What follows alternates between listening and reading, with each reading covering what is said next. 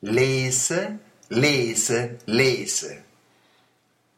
Bücher lesen ist vonnöten, soll euch nicht die Dummheit töten. Wer nicht gerne Bücher liest, ist für mich ein blödes Biest. Bücher lesen, liebe Leute, nicht erst morgen, sondern heute. Heute gilt's den Kopf zu füllen, dass nicht laut vor Lachen brüllen alle Affen hier im Zoo über euren Kopf voll Stroh.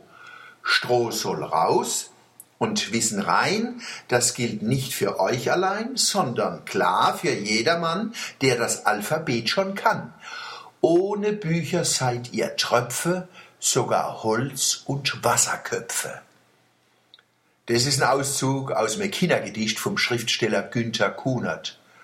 Recht, oder? Bloß det ich zum Wissen noch's Denken nehme, die Fantasie und die Lust.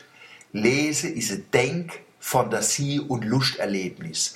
Da wären Glückshormone ausgeschüttet wie beim Schmusen, Fußballspielen oder bei Wanderungen im Odewald und im Pelzerwald. Und ich stehe die Kipp nicht fülle, sondern aktiviere.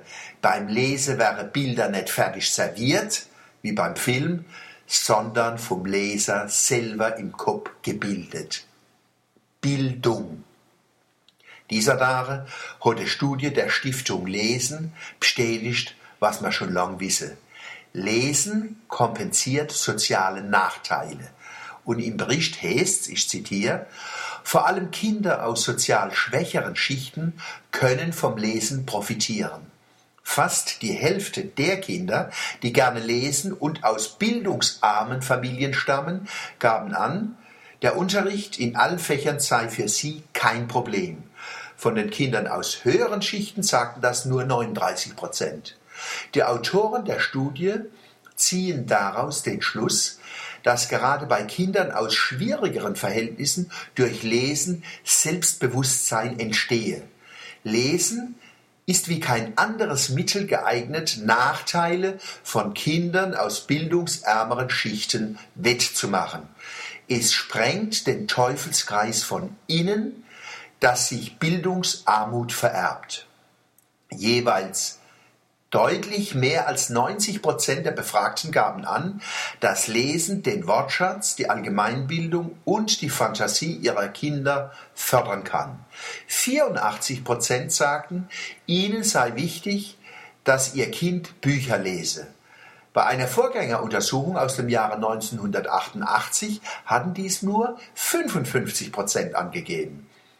Allerdings herrscht bei jungen Eltern Skepsis. Nur 42 Prozent der Eltern, die jünger sind als 30, glauben, dass sie das Leseverhalten ihrer Kinder beeinflussen könnten. Zitat Ende. Vielleicht traue junge Eltern sich halt generell nimmer zu, ihr Kinder zu erziehen, weil sie sich ohnmächtig fühlen gegenüber dem mediale Verführer und Verzieher, Sie sind auch machtlos, solange sie keinen Widerstand leisten gegen die, wo ihr Kinder noch ihre Geld- und Machtinteresse formen wollen. Lese könnte dazu beitragen, dass Junge und Alte lernen, selbstständig zu denken, zu fühlen, sich die Welt vorzustellen und zu erfahren, wer sie sind.